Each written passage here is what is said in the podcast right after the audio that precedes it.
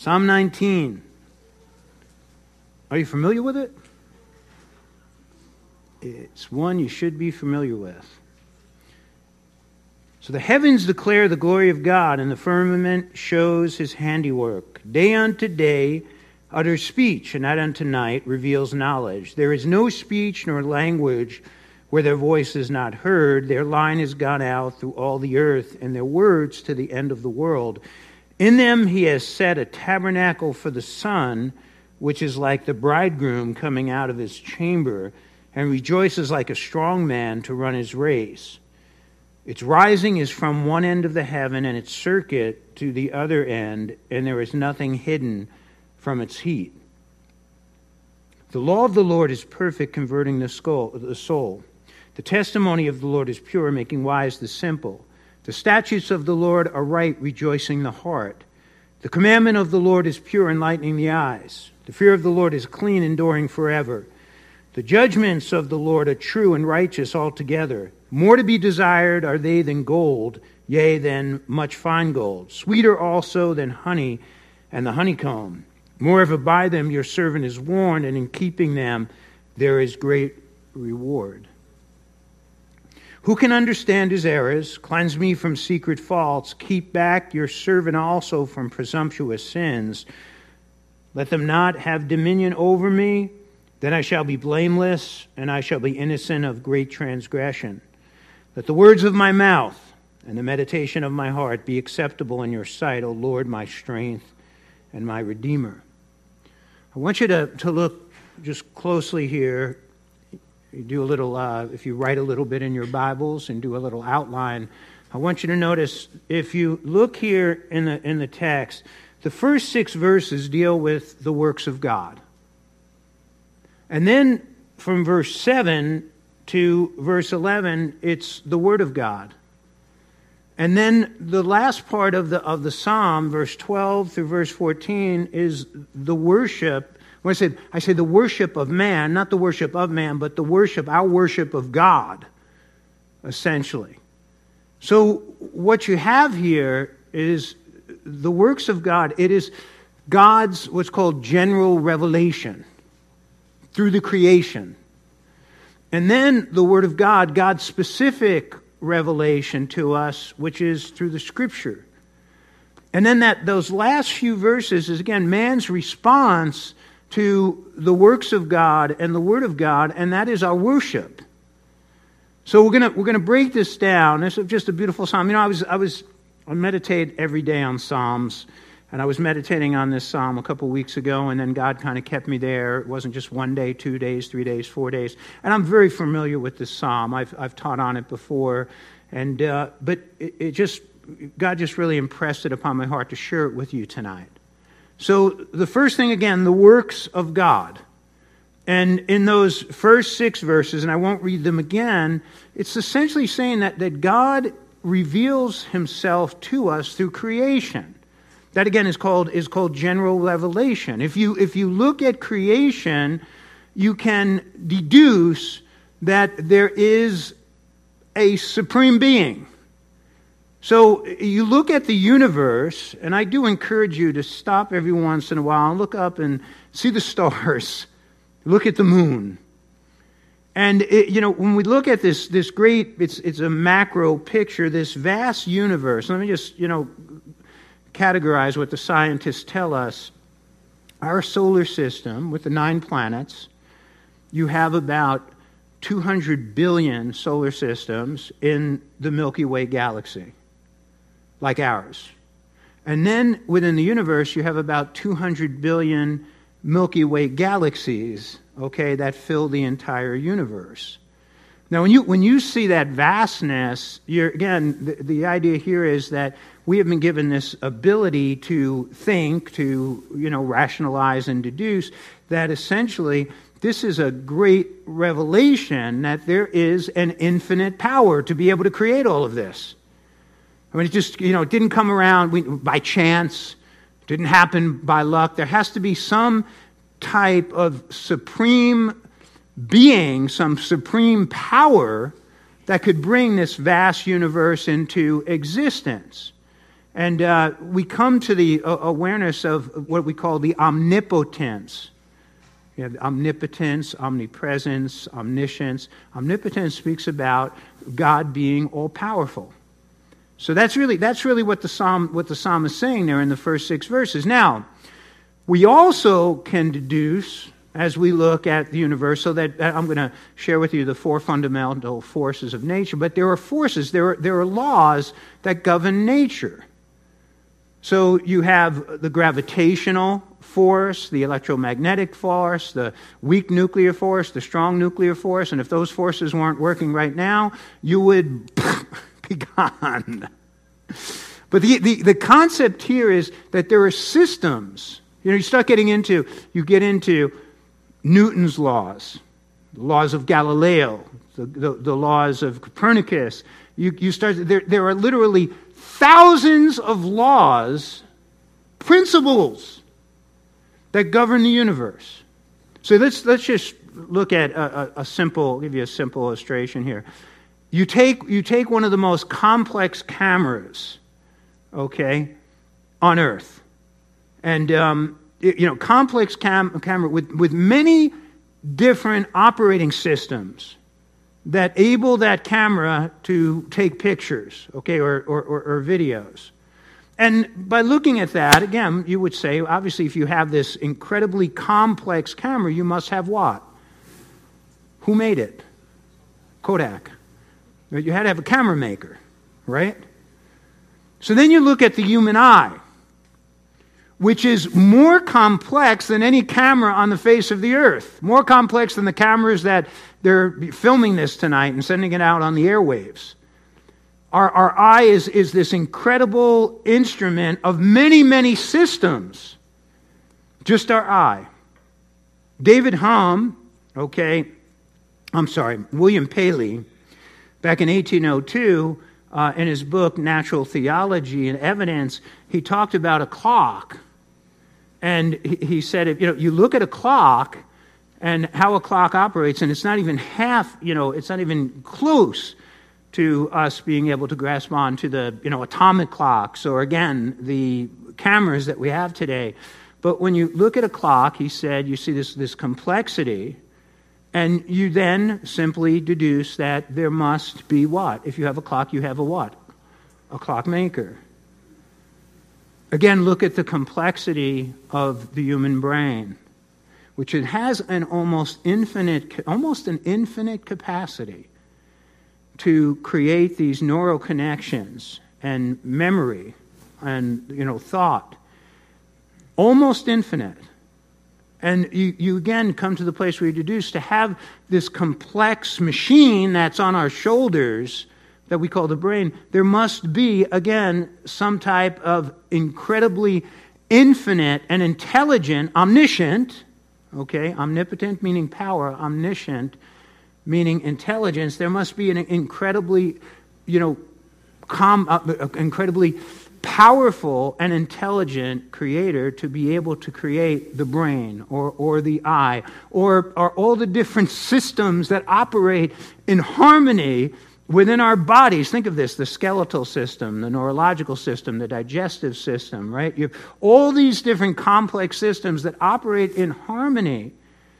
That you're, you're left with, again, that there must be an infinite, intelligent creator who created this. That's what Psalm 19, verses 1 through 6 is saying. Now, a couple of things that are neat here. It talks here, and I'm going to read to you in verse 2, um, verse 4, it says, In them he has set the tabernacle for the sun, which is like a bridegroom coming out of his chamber and rejoices like a strong man to run its race. Its rising is from one end of the heaven and its circuit to the other. And I want you to notice that its circuit to the other end, and there is nothing hidden from its heat. Now, modern day science in just the last few hundred years has caught up with what the scriptures is revealing here that was written it was written about 900 BC by David 3000 years ago that the sun is on a circuit Our sun is basically on a circuit traveling through the galaxy and traveling really through the universe. And again, this is something that, that Scripture was. You'll see, you'll see in Scripture there are things that are revealed. And, and by the way, the Bible was never meant to be a science book. It was never meant to be a psychology book. It was never meant to be a sociology book. It was never meant to be a, bio, a biology book or physiology book or any of the other ologies.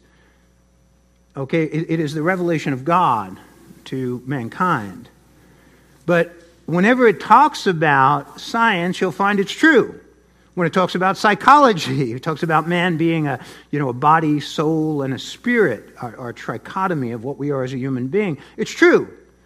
So, in the scriptures, when you see something like this, again, it wasn't meant to be purely a science book, but it's revealing to us something that people did not understand just but a few years ago that essentially, again, the sun travels through the entire galaxy and universe.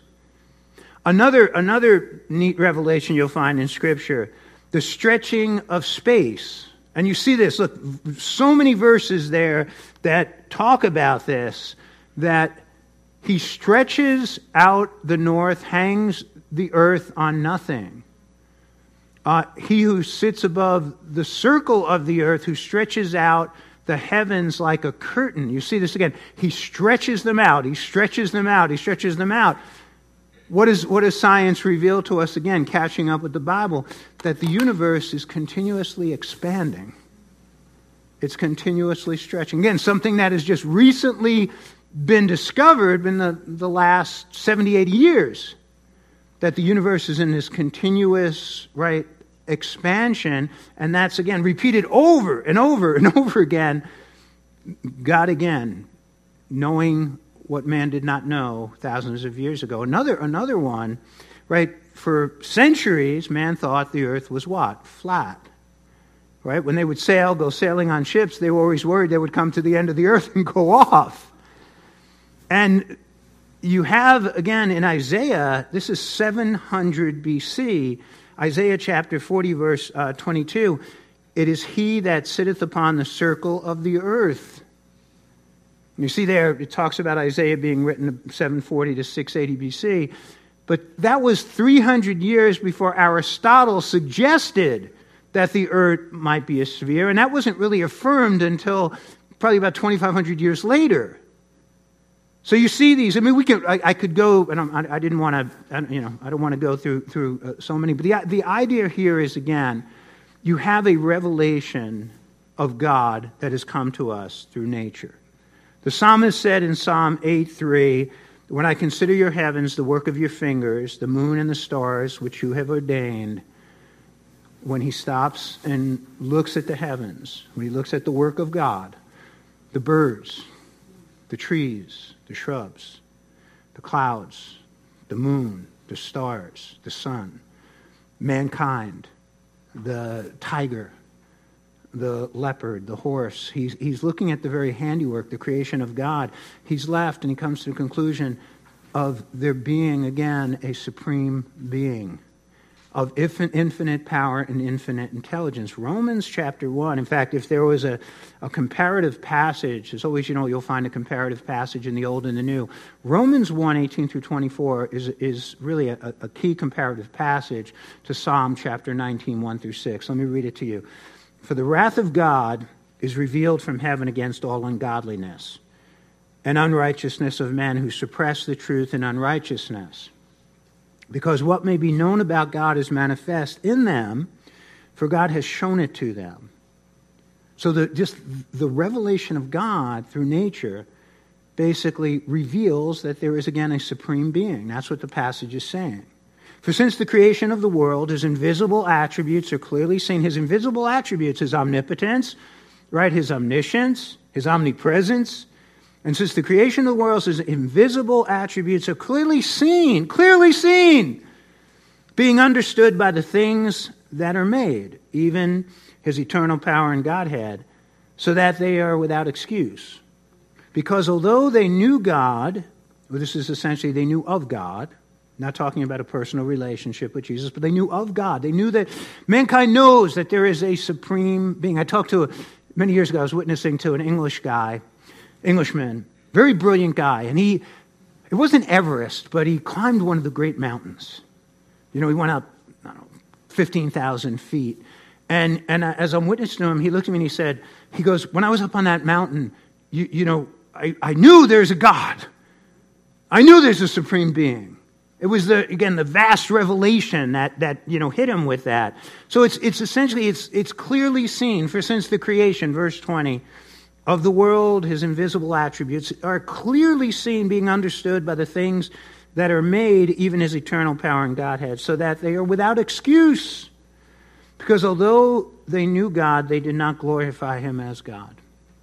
Nor were thankful, but became futile in their thoughts, and their foolish hearts were darkened. Professing to be wise, they became fools. What does the Bible say? The fool says in his heart, There is no God. We were watching a show, my wife and I, a couple days ago, and they were interviewing these people. I think it was the Mermaid Parade in New York. And they were talking to people, and they asked them about God. And this one guy, he was like, Never heard of him. Who, what's that? I mean, the fool. I just looked at her and I said, There's a fool.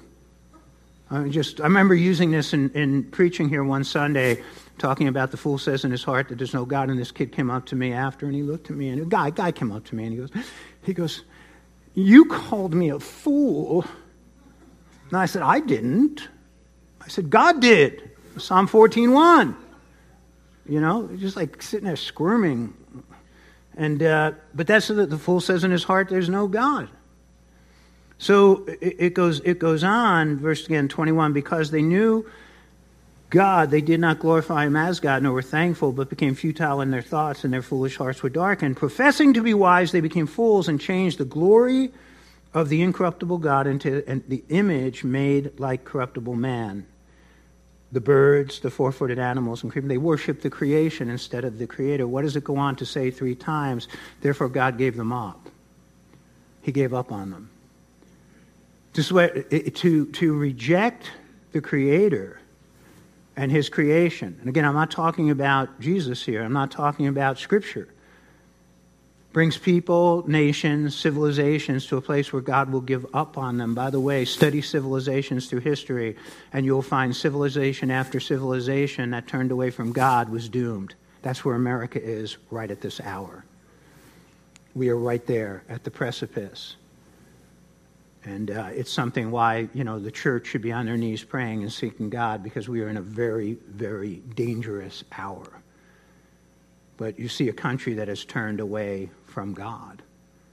And uh, we're reaping the consequences. You see some of the, the storms and the tornadoes and the floods and hurricanes and earthquakes and then the destruction going on in our cities, people killing each other and murdering each other. You look at all these things that are going on, all the problems too, this, this whole thing with inflation. You look at all the, the major issues where a country divided against itself or a country at war with itself, and you look at all these things that are happening. These are judgments. This is God. God, God has removed his protective hand from this country. And let me tell you something. I said this with COVID. When COVID hit, I said, wait. You think this is bad? Wait. Prepare yourselves because there is more to come, and there is more to come, and it's coming. So it's a t- you know it's a time for us to be truly seeking the Lord. It's a time when this country needs it needs a revival. We've turned away from God.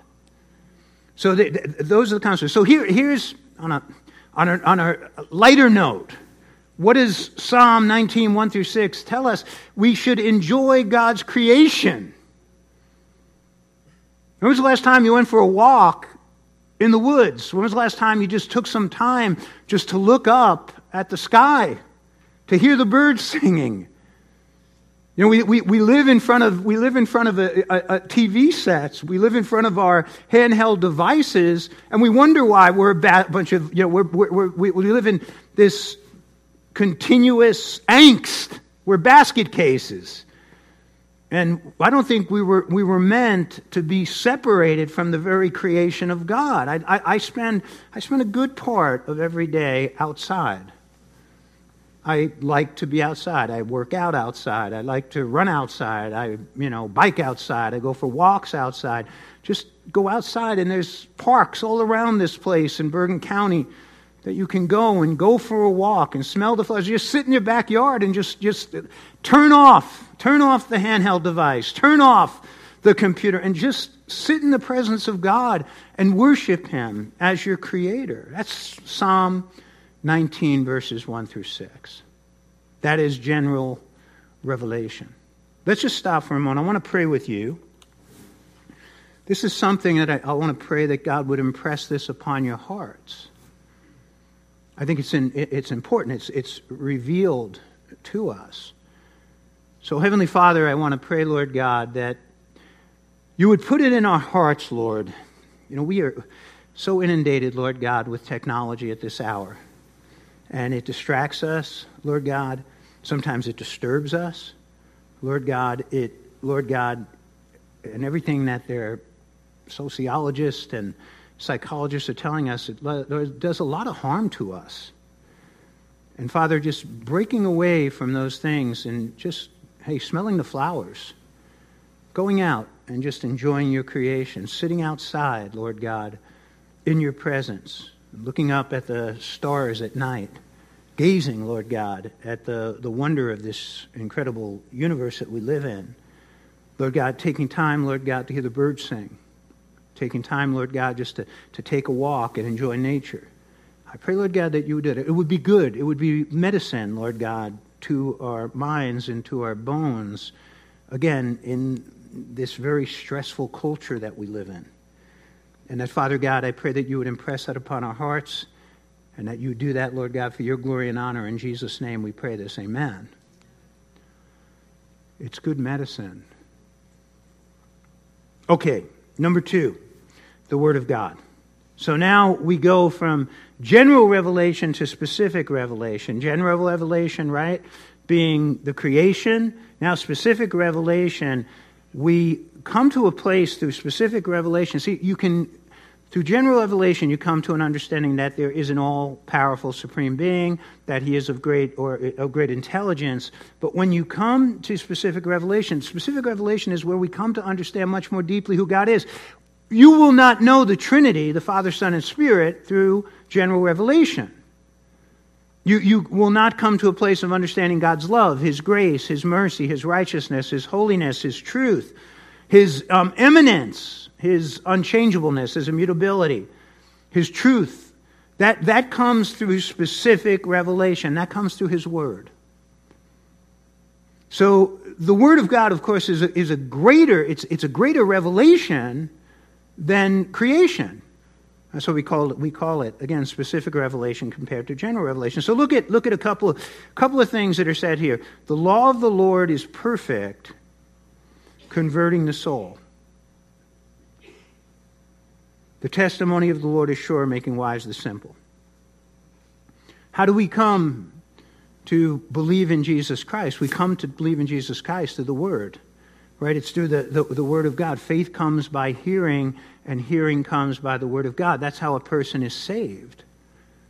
As they are, are basically exposed to the Word of God, like Isaiah when he met the, I'm sorry, when um, Philip met the eunuch, and he was reading from the book of Isaiah in Acts chapter 8, it was the revelation of Isaiah that led the eunuch to Christ, and then he had, he had him baptized. But it's, it's, through, it's through the Word of God that the soul is converted. Look at a, a passage in Luke chapter 16, 27 through 31, so this is the, the, the story of Lazarus and the rich man. And uh, so the, the rich man is in, he's in hell. And Lazarus is in paradise, called Abraham's bosom. And so it says here that, here the rich man says, Then he said, I beg you, therefore, Father, that you would send him to my father's house Send Lazarus to my father's house, for I have five brothers, that he may testify to them, lest they also come to this place in torment. Send Lazarus so my brothers will believe, be saved from hell. And so Abraham said to him, They have Moses and the prophets. Notice what he said they have the word of God. They have Moses and the prophets. That's the Tanakh, that's the Old Testament. Okay, in the time of, uh, of Jesus and the apostles. They have Moses and the prophets, let them hear them. And he said, No, Father Abraham, but if one goes to them from the dead, they will repent, right? If somebody all of a sudden appears from the dead, they're going to immediately believe. That's what they think. If I see a miracle, I'll believe. If Jesus appeared to me tonight, I'll believe. No, you won't. No, you won't. If you don't believe the Word of God, it could be all kinds of miracles you're not going to believe. So in verse 31, but he said to him, If they do not hear Moses and the prophets, neither will they be persuaded though one rise from the dead. That's it there. If you don't believe the Word of God, the Word of God is more powerful in converting the soul than miracles. And if you don't believe that, just go through the Old Testament and look at Israel, where we talked about they died in the desert, that entire generation. 40 years in the desert, and they all drop dead in the desert. Miracle after miracle, right? Manna from heaven. What about manna coming down from heaven every day? You think that's enough to make them believe? It didn't. Quail coming in from the sea. The bitter waters of Marah being turned sweet. Water from the rock. Well, I would think that's enough. Seeing the plagues of Egypt. You think that's enough to convert? No, it's not. They rejected the word of God. And it's true of people in the church. It's true of people today that if you don't believe the Word of God, it don't matter what, what, what type of miracles happen. You ain't going to believe. It is the Word of God that converts the soul. The Word of the Lord is what converts the soul. Let the Lord impress that upon your heart tonight. When you share the gospel with people, make sure you're sharing the Word of God. It's a good thing to have the Bible with you when you're sharing the gospel and be able to show them instead of you just, you know, speaking. Show them the Word of God. It was taught to me by my, my first pastor. Use the scripture, carry the Bible with you, and share the Word of God with people because it's the Word of God that does the converting. You ain't going to convert anybody. I ain't going to convert anybody. You got you've, got, you've got to share the Word of God. You can speak the Word of God, right? You teach the Word of God, show them the Word of God. Pray with me. Heavenly Father, impress this truth upon us, Lord. You know, Lord, we are powerless to bring people to you, but your Word, Lord God, is sharper than any double edged sword, piercing bone and marrow, piercing to the very hearts of man. And Lord God, it is by your Word, Lord God, that people give their lives to you. Teach us, Lord God, to handle the sword of the Spirit with, Lord God, wisdom. Teach us to yield the sword of the Spirit, Lord God, with great accuracy, pointing it right at people's hearts. And Lord God, in this time, Lord, use us to bring people to you. And we pray this in Jesus' name, amen. Okay, look at verse 7 of chapter 19. It says, the second part, the testimony of the Lord is pure, making wise the simple. The Word of God brings wisdom. What is the Hebrew word for wisdom? Who said that? Chris, say it loud. Hakma, the Hakma of God, specific knowledge. Specific knowledge, the knowledge about the stuff that's important, right? It's, it's not trivia. You know, I tell people if you got a ton of uh, trivia knowledge, you go on Jeopardy. Maybe you'll win a million dollars. But but this is the this is the wisdom that enables you to navigate these crazy waters of life. And there's wisdom for all things in the scriptures. Obviously, the, the wisdom of God, the wisdom of salvation, but the wisdom of how to build a great marriage and have great children and uh, to have a good career, to be wise with money. The Bible is filled with, with that wisdom, right? It's, it's, you say, ignorance is, it's not. Ignorance is tragedy. What you don't know, what you don't know will hurt you. So the Bible addresses that, right? And again, knowledge is, it's not power, it's trivia.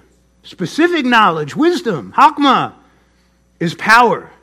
You meet people, they, they have this vast knowledge about all things, and it's like their brain fell out. I mean, they, you know, they, can't, they can't find their car keys.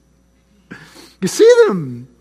You see them on TV all the time. These people, they're so intelligent and smart. and then everything is a mess.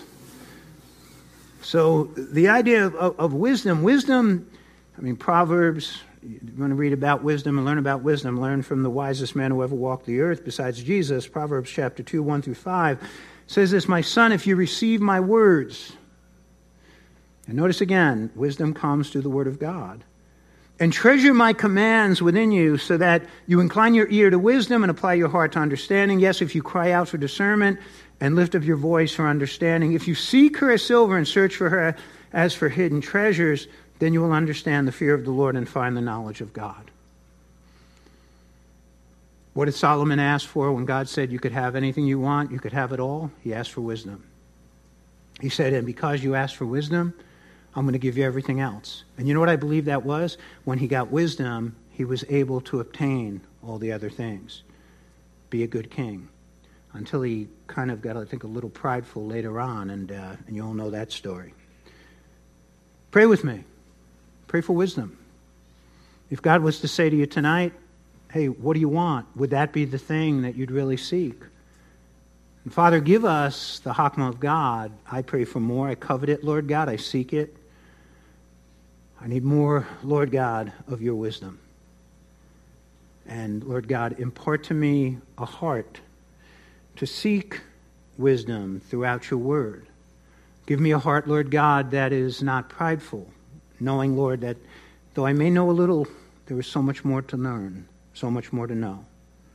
And that, Father God, give me a, a, a spirit of hunger and thirst that I would seek, Lord God, wisdom. And I would seek to, Lord God, apply it to my life and apply it to all the things that I do, that it, Lord God, would bring, would bring blessing and there would be, Lord, truly an abundance that comes through the wisdom of God. In Jesus' name, amen.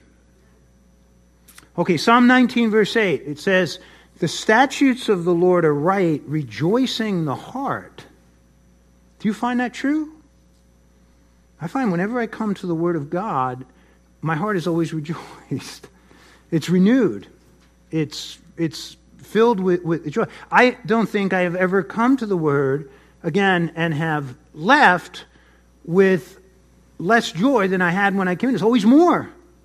I say this I've never come to the Word of God and left weaker than when I came to it. And there's just great strength. This is like something that, you know, I experience every day as I, I wake up in the morning and I spend time with the Lord in a quiet place. And I sitting outside. I was even sitting outside this morning and it was misting.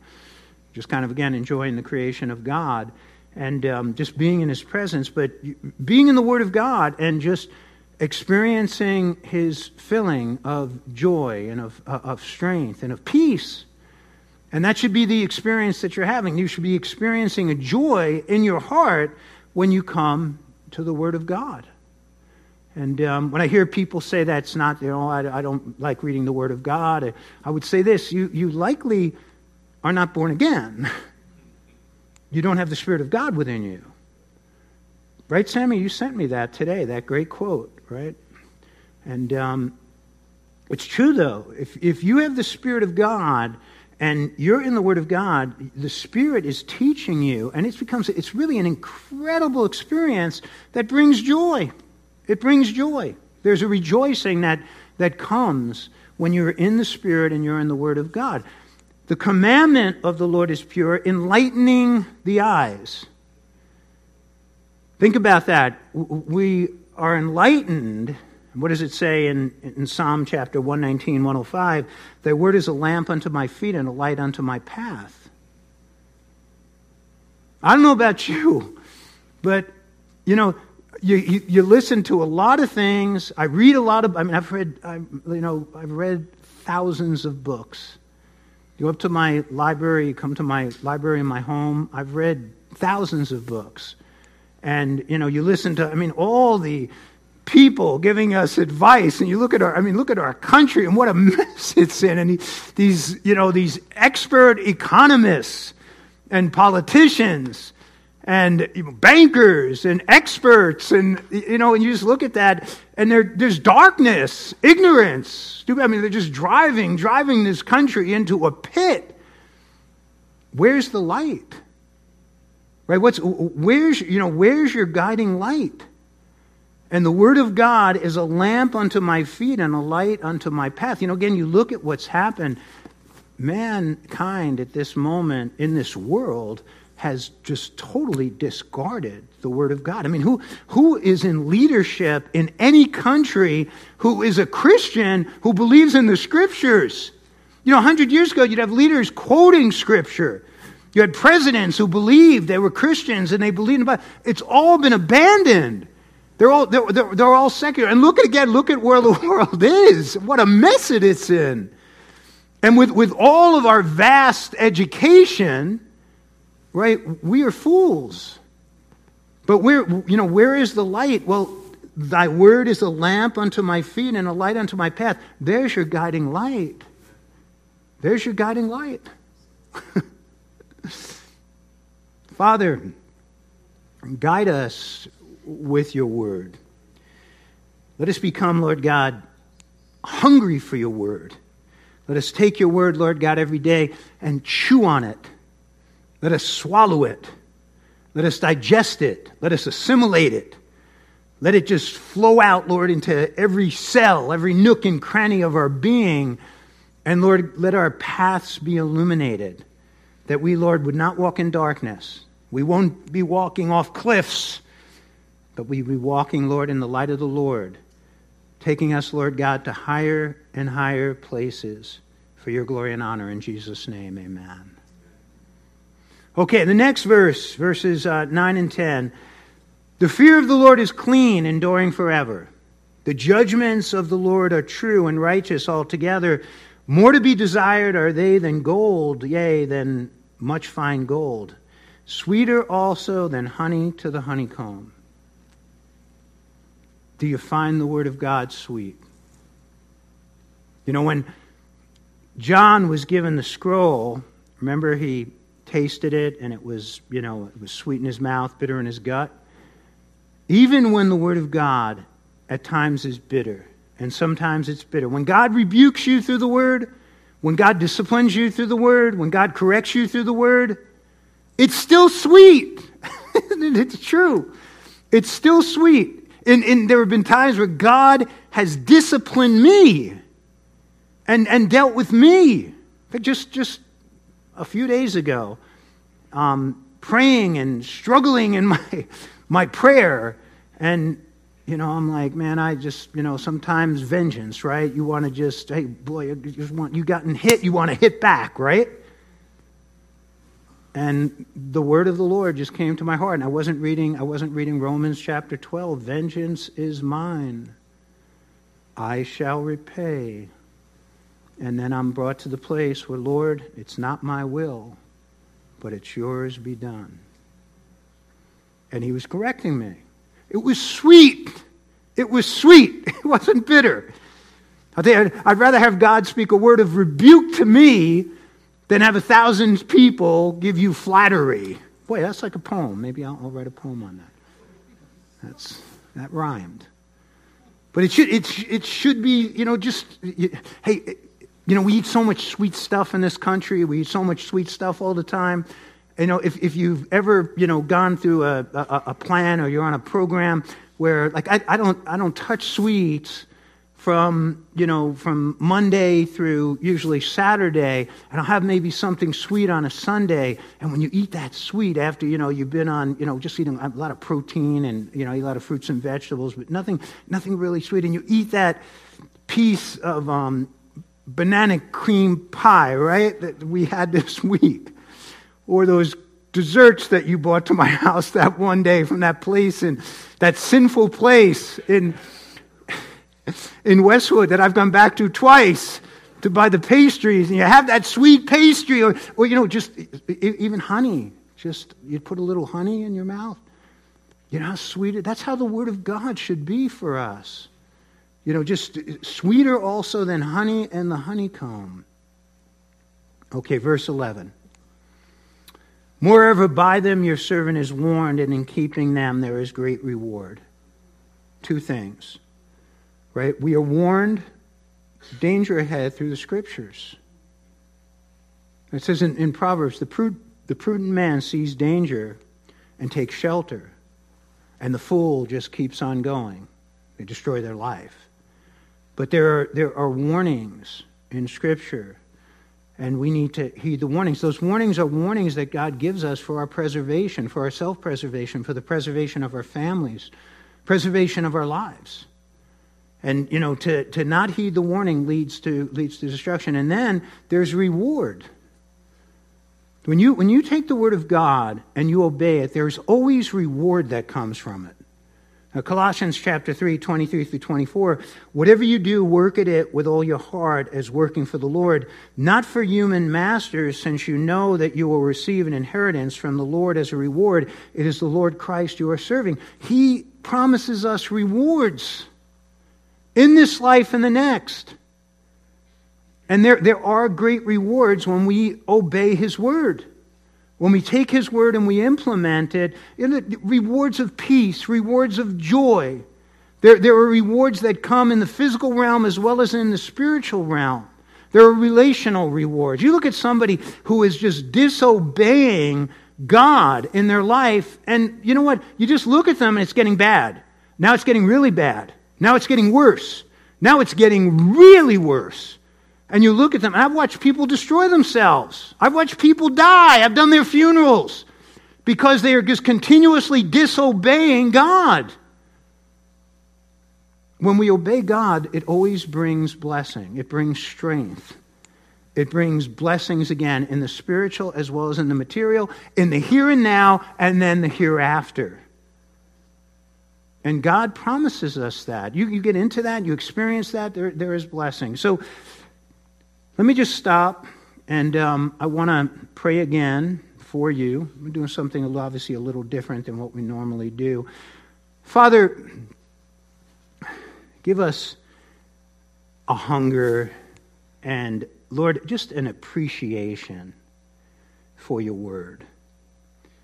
That, Lord God, we would cherish your word.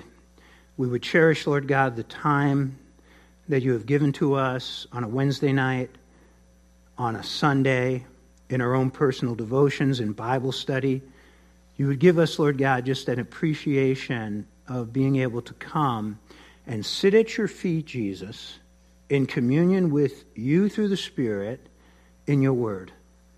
And that, Father God, the things we've talked about, the sweetness, the protection, the warning, Lord God, just the blessings they would fill our lives, Lord God. And we would have a, we would have a testimony that just would go out to other people of, Lord God, truly the, the blessings that come to us through your word. And I pray this, Lord God, in the name of Jesus. Amen. So again, so you have general revelation, specific revelation, and now the response of man is the worship, okay? The worship of man, the worship of God.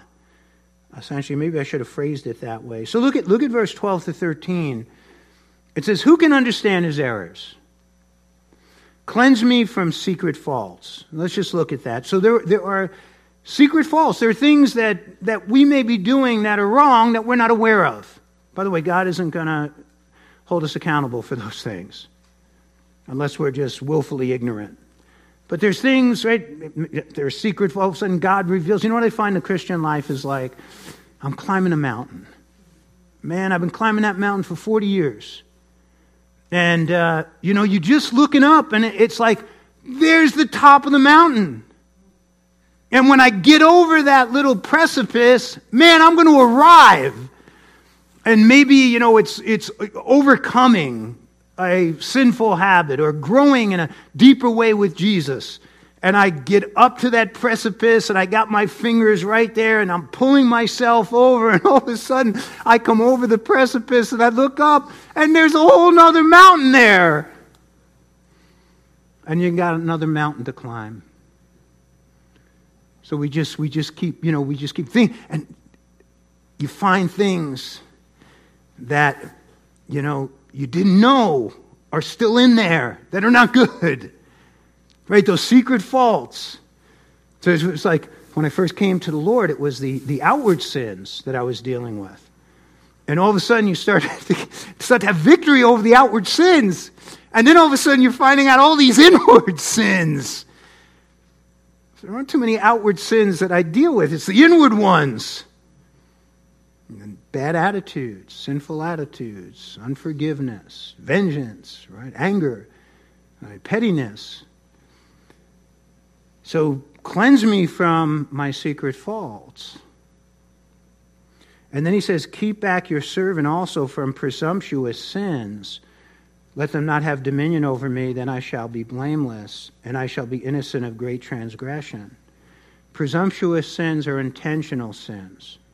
It's, it's being very aware of something I should not do and doing it, or essentially something that God is asking me to do and I'm not doing it. I'm very, I'm very clear. It's presumptuous. It is intentional. So it's, it's essentially doing what we know we shouldn't do or not doing what we know we should do. And this is, I use this, this is a, a key component of worship. When you come into, into the, the house of God and you're worshiping the Lord, when inside you know there are things that you're supposed to be doing that you're not doing, or things that you're doing that you shouldn't be doing, that's, that's not pure worship. Look at, look at Psalm 29, verse 2 Give unto the Lord the glory due his name, worship the Lord in the beauty of holiness. What is the beauty of holiness? It's, it's being in a place where you're doing what you know you should be doing and not doing what you know you should not be doing. That's a beautiful place. By the way, this is a prayer that I pray for my life. I, I don't want to be coming to God every day and just going through the motions and praying and reading the word and singing a hymn when inside I know I'm doing something he's told me not to do or I'm not doing something that he told me I should do. I don't know about you, but don't you feel kind of creepy? Feel kind of filthy? I, I, I don't like that feeling. So, a key thing of worship is, is being right with, with God. What did Jesus say in Matthew in the Sermon on the Mount? He said, You got a problem with somebody? Don't, don't, don't go to the altar and offer your sacrifice. Go to them and get right with them. And so uh, get, you know, fix these things, deal with these things, and then you will worship me in a, in a holy way, in a pure way. It tells us in John chapter 4, 24, God is spirit, and those who worship him must worship him in spirit and truth. In spirit and truth. Pray that with me. Pray that for our church today. That our Father, we come here on a Wednesday and we meet during the week. We come before you in our own personal relationship with you, one on one. We come on Sundays.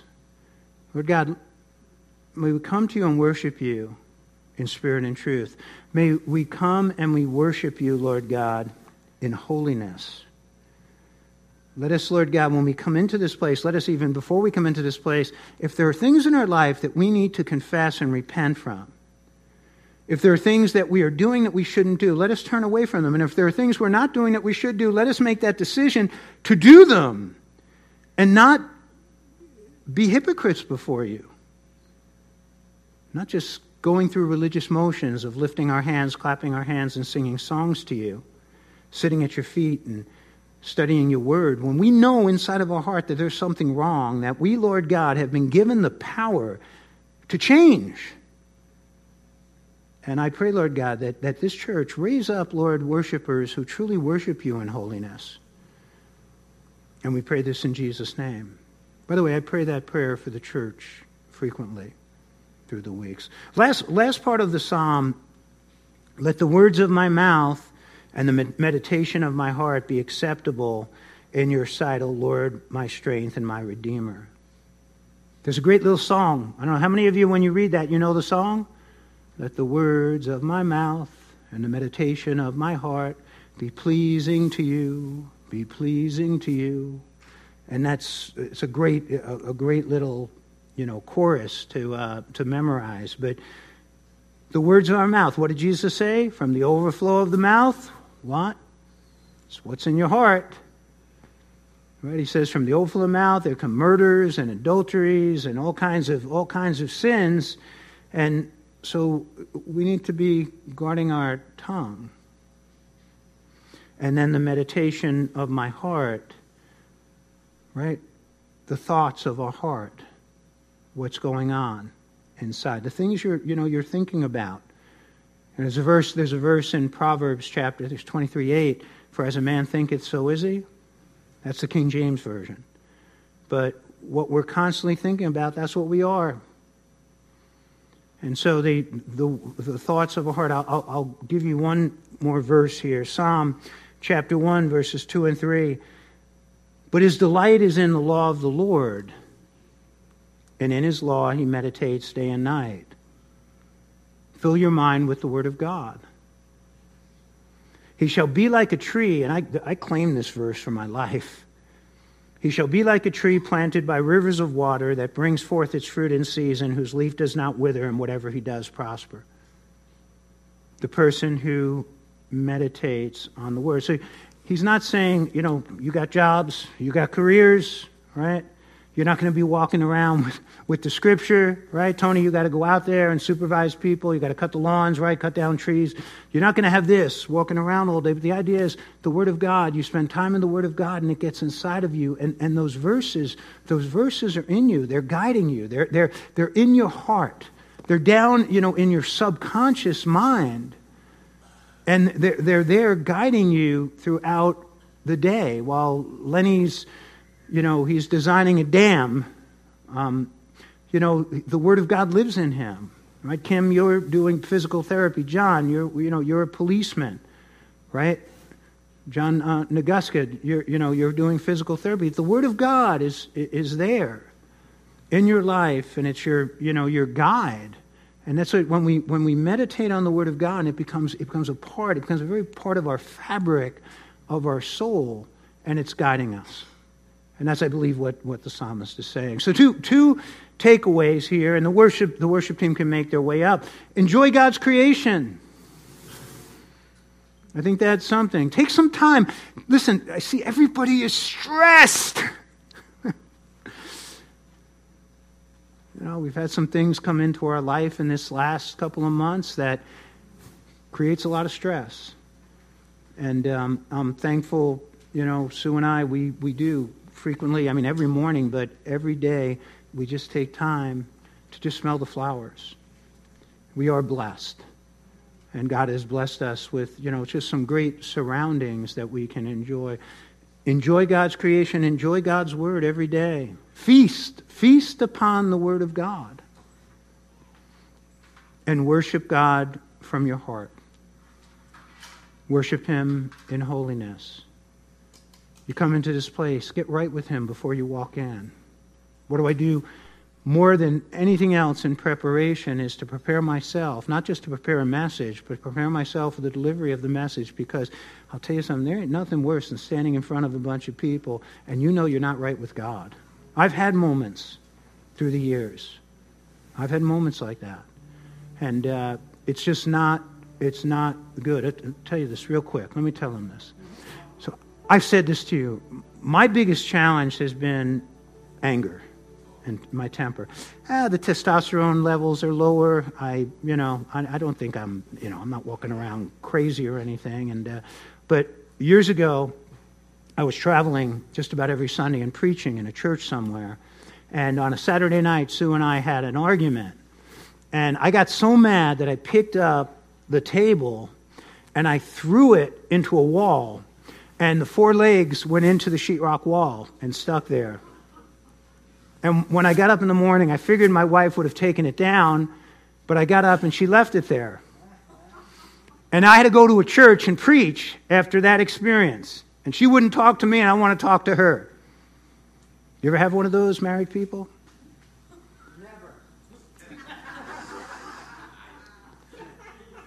Let me tell you the funny part of the story. When I came home after preaching, guess where the table was?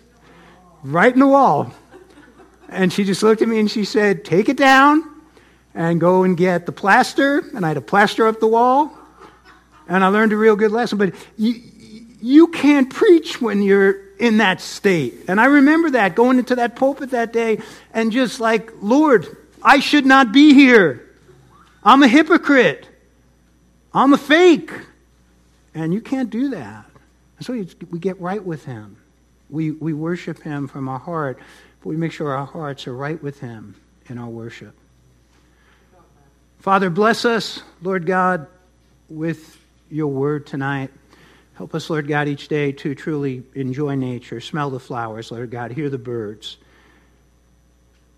And Lord God, let us just enjoy your word because, Lord God, it is truly sweeter than honey. And Father, I pray, Lord God, that we would always seek to be right with you and worship you, Lord God, from our hearts in true holiness. For in Jesus' name we pray this, amen. Are you okay there? Yeah, what you mean. Want me to keep Trying to find Psalm 19 to do that. Want me to keep going? Yeah, you got another minute? Sure, I'll make up something. Tell another story about a chair in the wall.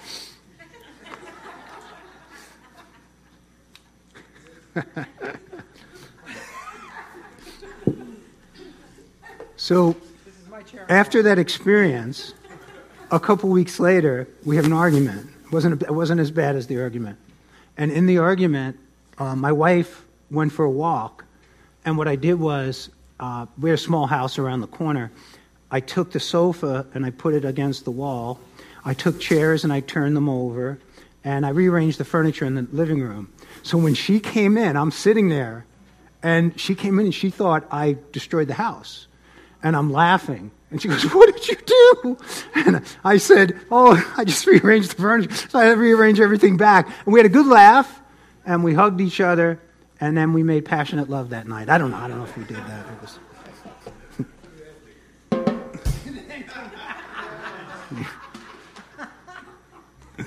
and that's the end of the story. Thank you for stalling.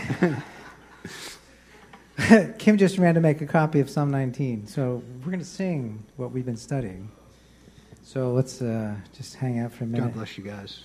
Thank you, Pastor. What a great uh, little turn and way of studying, right? The Word and praying with us. Thank you, Pastor. It's really, I love your creativity and uh, bringing the Word in, in such a passionate way, but also just asking the Lord to intervene throughout, you know. Hopefully, we're praying like that as He's, as he's sharing the Word, that it would touch hearts. There's many people that come here that do not know the Lord. They come with friends, you know. The first times that I came to a church, I didn't know the Lord. And we need to be praying for those people that are here that don't know the Lord, new people, friends of people, people we bring. So, you know, while Pastor is, is teaching, we should be praying like that. Thanks, Kim. I couldn't have the creative sounds in the back because you were copying. Let's stand together.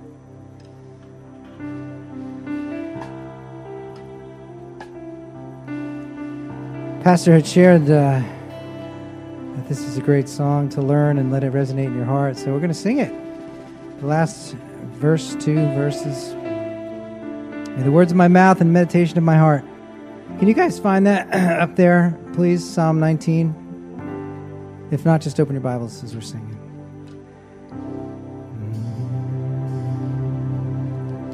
May the words of my mouth and the meditations of my heart be pleasing to you,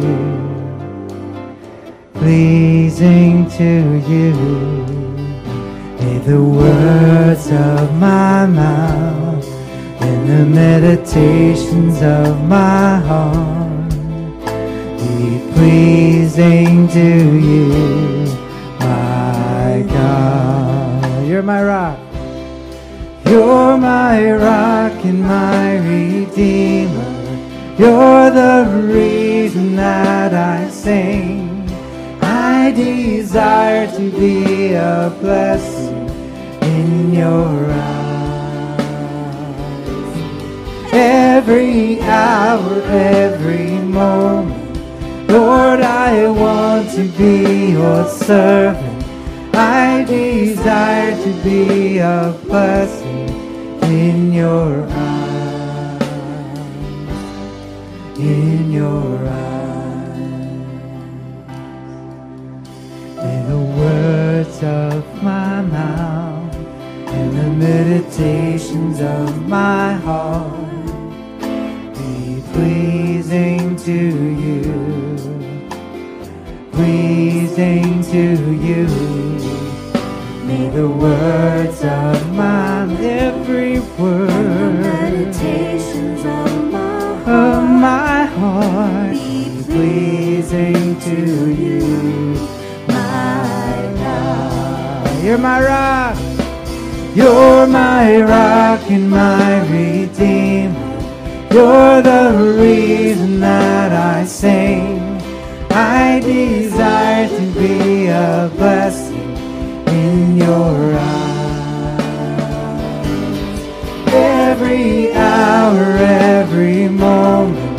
Lord, I want to be your servant.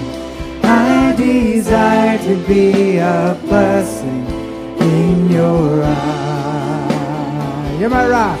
You're my rock and my redeemer.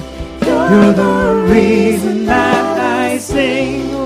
I desire to be a blessing in your eyes. Every every hour, every moment, Lord, I want to be your servant.